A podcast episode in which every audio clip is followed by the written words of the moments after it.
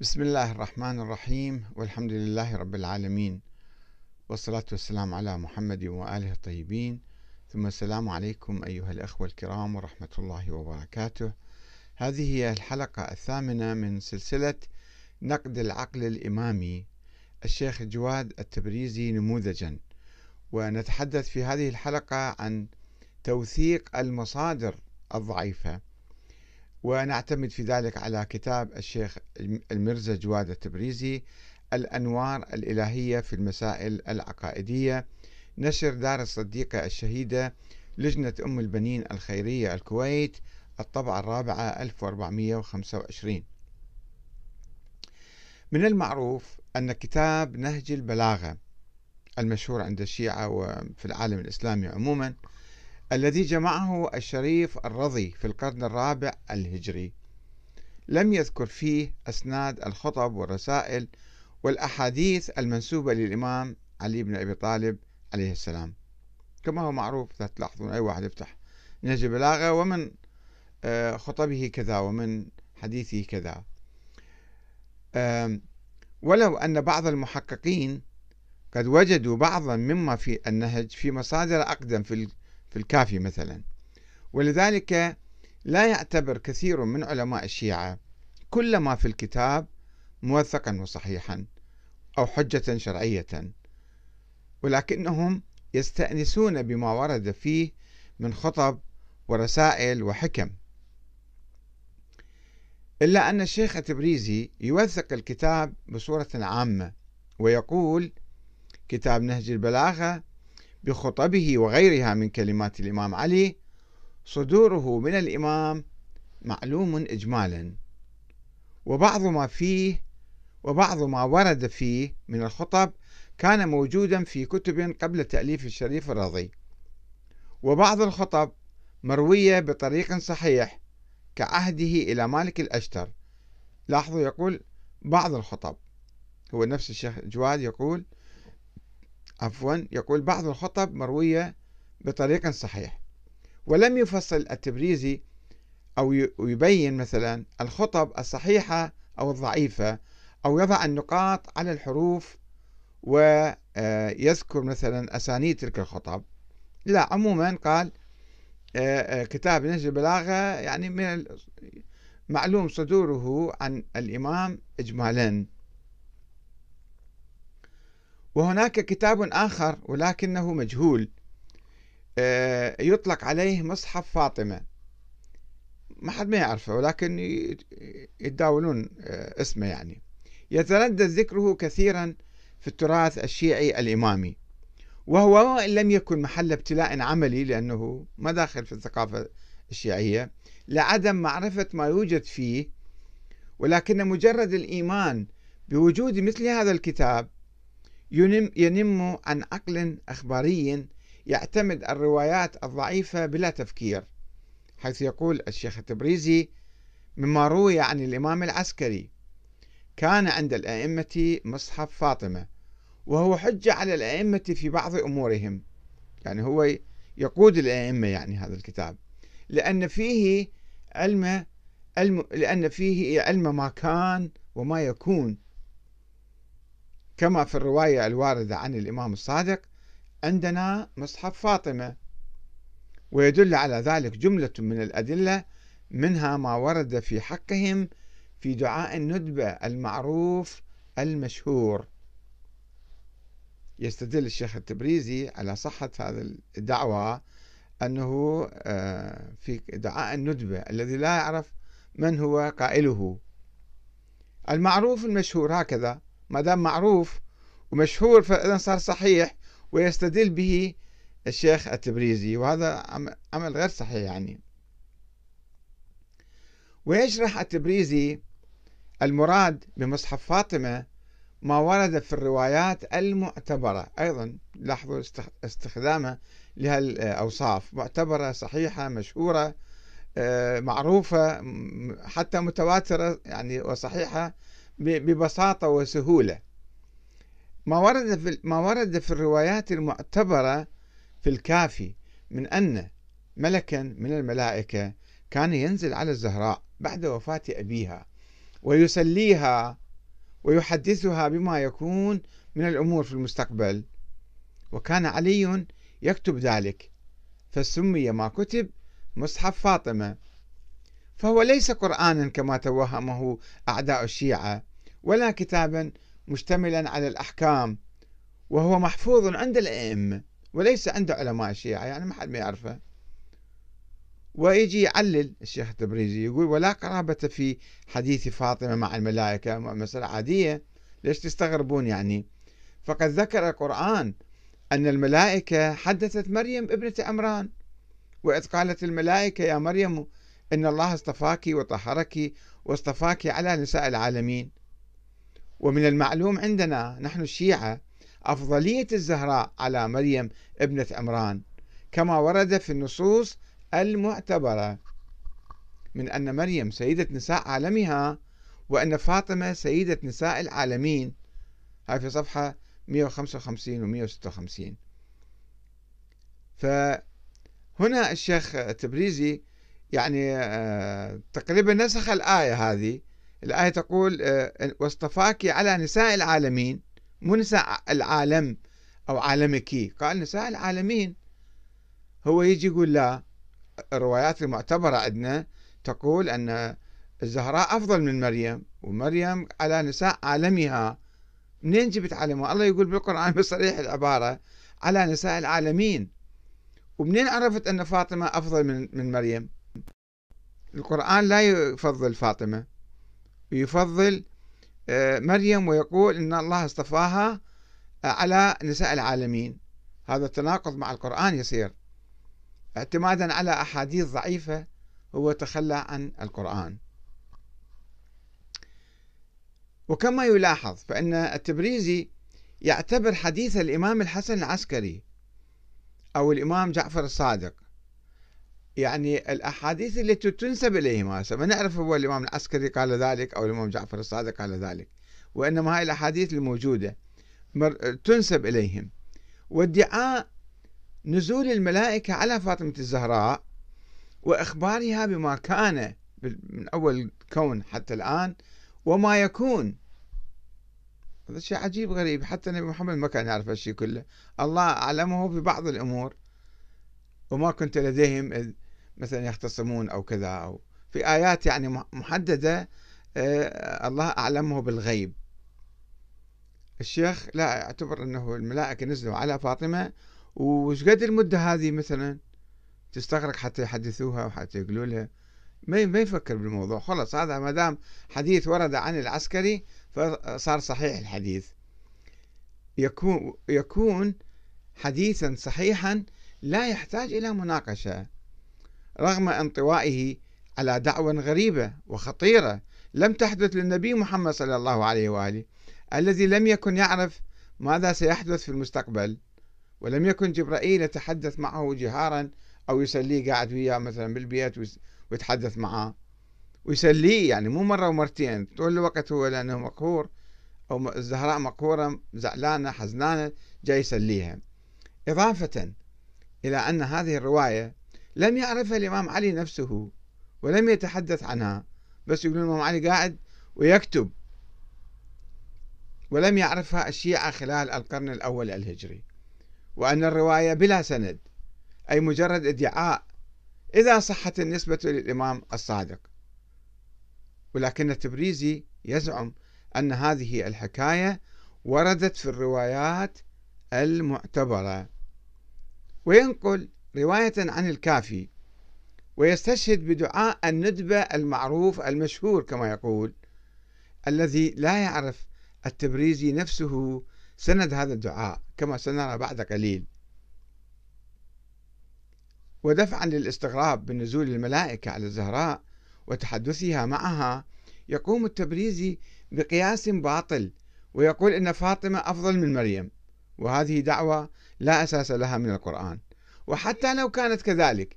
فلا يعني جواز افتراض نزول الملائكة على الزهراء لأنها نزلت على مريم. ما في قياس ما في لزوم يعني. نزلت الله بالقرآن يقول نزلت الملائكة على مريم. لا يعني أنه يجب أن تنزل على الزهراء. فقد ذكر ذلك القرآن بصراحة ولم يشر إلى الزهراء مجرد إشارة. وإذا كانت حكاية نزول الملائكة على الزهراء قد حدثت كما يقال بعد وفاة رسول الله فإن التراث الشيعي المروي عن الباقر والصادق يتحدث أيضا عن نزول الملائكة على أئمة أهل البيت ولا سيما في ليلة القدر ولا سيما على الإمام الباقر أن الملائكة كانت تنزل عليه فهل يصدق هذه الروايات؟ وكما أشرنا قبل قليل أن علماء الشيعة عبر التاريخ يختلفون في نظرتهم إلى الأحاديث فبعضهم يلتهم كل ما يرى أمامه وبعضهم يحقق ويدقق في السند.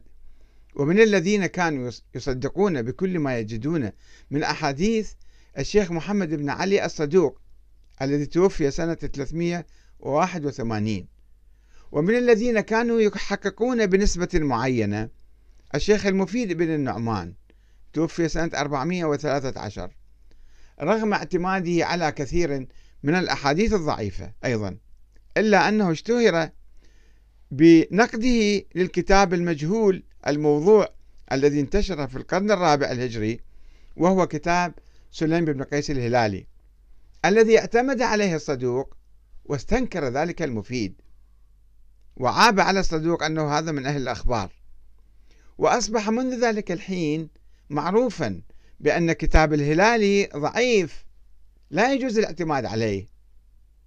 وقد عقد محمد باقر المجلسي في كتاب بحار الأنوار فصلا وبابا تحت عنوان ما نسب إلى كتاب الهلالي ولا يوجد فيه يعني مما يؤكد استمرار الوضع والتزوير في هذا الكتاب اللي هو مزور من الأساس ومختلق من الأساس. والشخص اللي يراويه هو سليمان بن قيس الهلالي هو لا وجود له. وكان يفترض بالشيخ التبريزي اللي هو يدعي أنه أصولي يعني يعني مجتهد أو أصولي كما مقابل الأخباريين كان يفترض فيه أن يعبر عن موقفه من الكتاب بصراحة إلا أنه أجاب سائلا مستفسرا عن صحة الكتاب كتاب سليم بن قيس الهلالي بجواب عجيب غريب متناقض. فقال كتاب سليم بن قيس الهلالي كتاب معتبر ولكن لم يثبت أن الكتاب المتداول بين أيدينا هو نفس, نفس ذلك الكتاب. هاي في صفحة 254 طيب إذا أنت هذا الكتاب اللي متداول بين أيدينا تقول أنه لم يثبت فكيف أصبح معتبرا؟ وما هو ذلك الكتاب المعتبر؟ النسخة الأصلية أنت ما شايفها. كيف عرفت أنها معتبر؟ والشيخ المفيد يضعف الكتاب ويرفض أن أحد يعني يستند إليه. ولم يقل لنا التبريزي كيف أصبح ذلك الكتاب المجهول معتبرا؟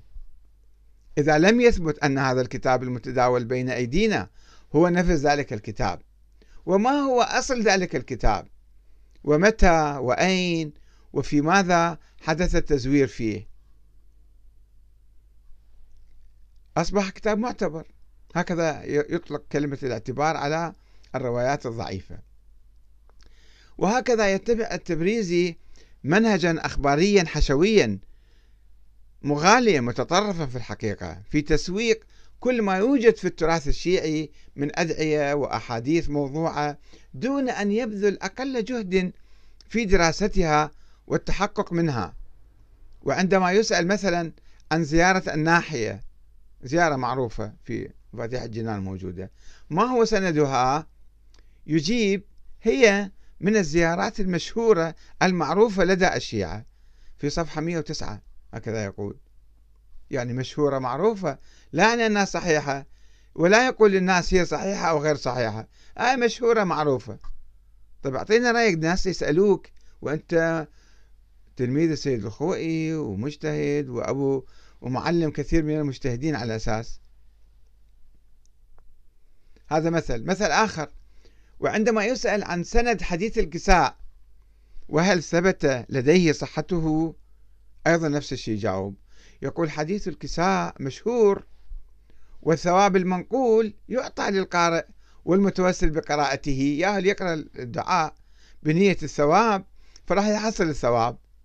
ومن ورد في حقهم الحديث إلى الله سبحانه وتعالى عند الحاجات صفحة 109 أي ما يجاوب ما يقول هذا حديث صحيح ولا مو صحيح.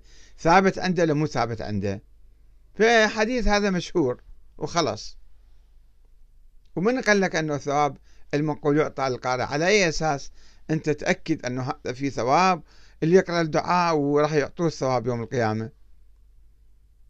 نجي على دعاء التوسل. ويقول عن دعاء التوسل دعاء التوسل لا يحتاج إلى سند. فإن مضامينه التوسل بالأئمة الذي يدخل في قوله تعالى وابتغوا إليه الوسيلة هو يفسر هذه الآية دائما في كل شيء. ولا نعرف وسيلة غيرهم وغير من نتعلق بهم ما عندنا واحد آخر. فإذا هذا دعاء التوسل صار صحيح. و ومع ذلك فالمحكي الشيخ التبريزي يقول ومع ذلك فالمحكي عن المجلسي أنه مروي عن الأئمة مضافا إلى أنه دعاء مجرب لا ينبغي التردد فيه. المجلس صار له 300 سنة ميت.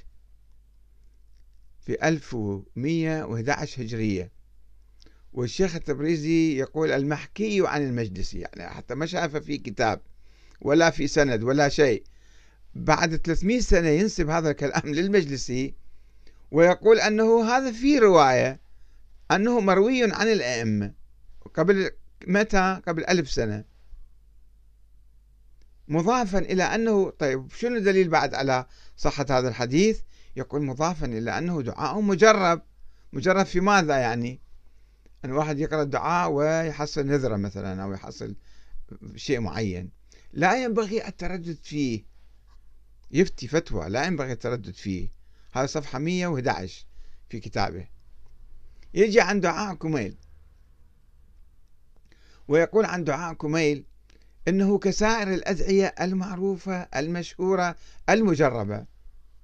هذا في صفحة أيضا 111 وعندما يسأل عن صحة خطبة البيان والخطبة التطنجية وهما خطبتان مليئتان بالغلو والخرافات ومنسوبتان للإمام علي يعترف التبريزي قائلا الخطبتان غير ثابتتين بطريق معتبر يعني ما يقدر يقول هذا الخطبة معتبرة هذه. لا يقول هذا الخطبتان غير ثابتتين بطريق معتبر وإن كانتا تشتملان على أمور ومطالب ومضامين وردت في بعض الروايات.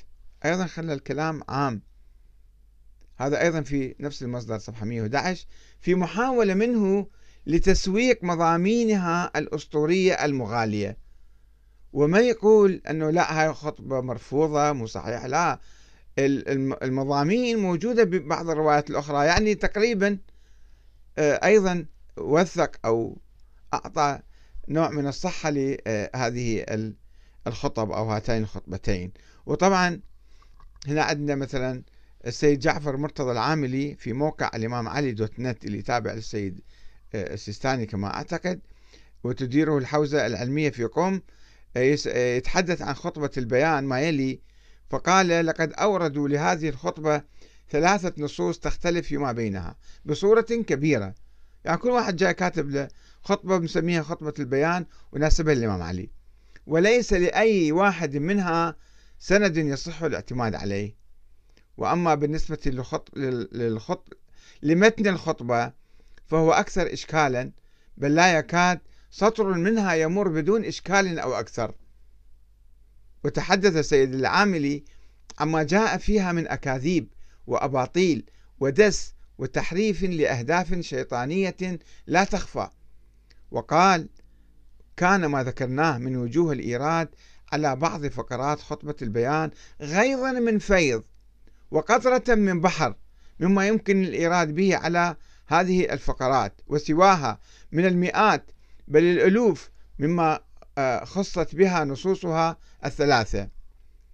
وقد يكون لبعض الغلاة والباطنية والصوفية وربما لليهود أيضا اليد الطولى في هذا البلاء الذي حاق بها حيث وجد وجد هؤلاء وأولئك فيها مرتعا خصبا.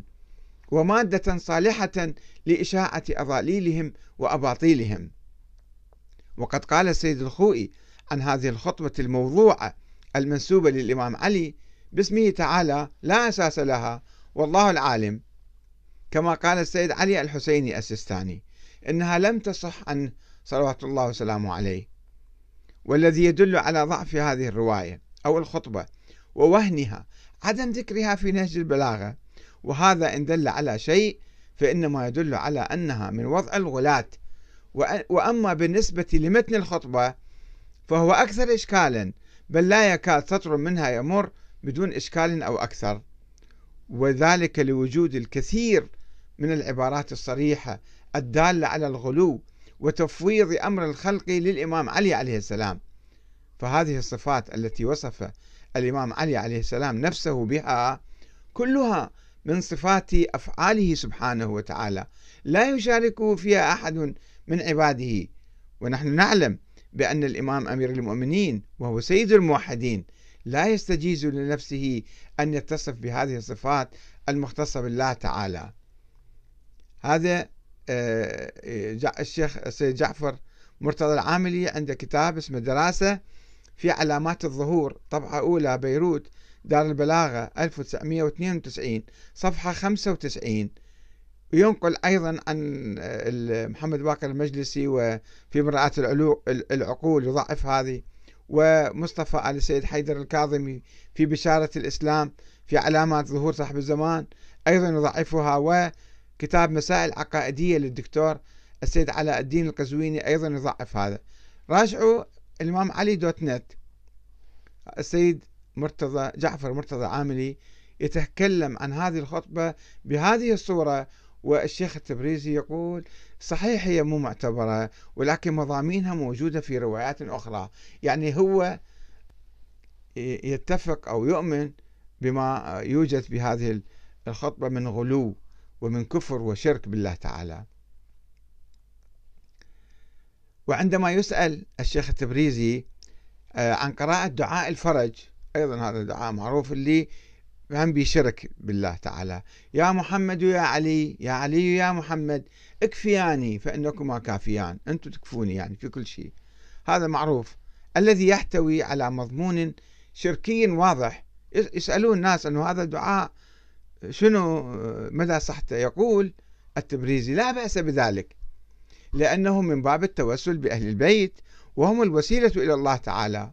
صفحة 113 وبالطبع لا يتحدث عن السند أو صحة الدعاء أو انسجامه مع دعوة التوحيد ولكن يقول هذا دعاء يعني لا بأس بذلك. وأخيرا عندما يسأل عن صحة دعاء أيام رجب المنسوب أيضا للإمام المهدي الغائب والمتضمن أيضا للغلو الفاحش كهذه الفقرة التي تصف الأئمة بأنهم أركان لتوحيدك وآياتك ومقاماتك التي لا تعطيل لها في كل مكان يعرفك بها من عرفك لا فرق بينك وبينها إلا أنهم عبادك وخلقك. أنت هم الأئمة مثل الله يعني. بس دول عبادك وخلقك. يقول التبريزي يسألون الناس مستنكرين أنه هذا شنو الدعاء؟ مدى صحته ما هو سنده؟ حتى لو كان في سند صحيح هو دعاء باطل لأنه متنه باطل. يقول التبريزي كل شيء من فضلهم وعظمتهم مطوي في كلمة عبادك كما أن عظمة الله سبحانه وتعالى مطوية في هذه الكلمة. قال الله تعالى عبدا مملوكا لا يقدر على شيء فعطاؤهم من عطائه تعالى أي بإذنه تكوينيا لا تشريعيا. كما هو الحال في قصة عيسى وأتخلق من الطين كهيئة الطير بإذني. وقال تعالى هذا عطاؤنا فمن أو أمسك بغير حساب. صفحة 112 يعني يأول بعض الآيات الواردة حول الأنبياء السابقين ويحاول أن يستخرج منها معنى شركيا يلقيه على الأئمة ويقولها الأئمة هم بيدهم إدارة الكون. وسوف نرى ذلك في أحاديث أخرى ومواقع أخرى إن شاء الله. والسلام عليكم ورحمة الله وبركاته.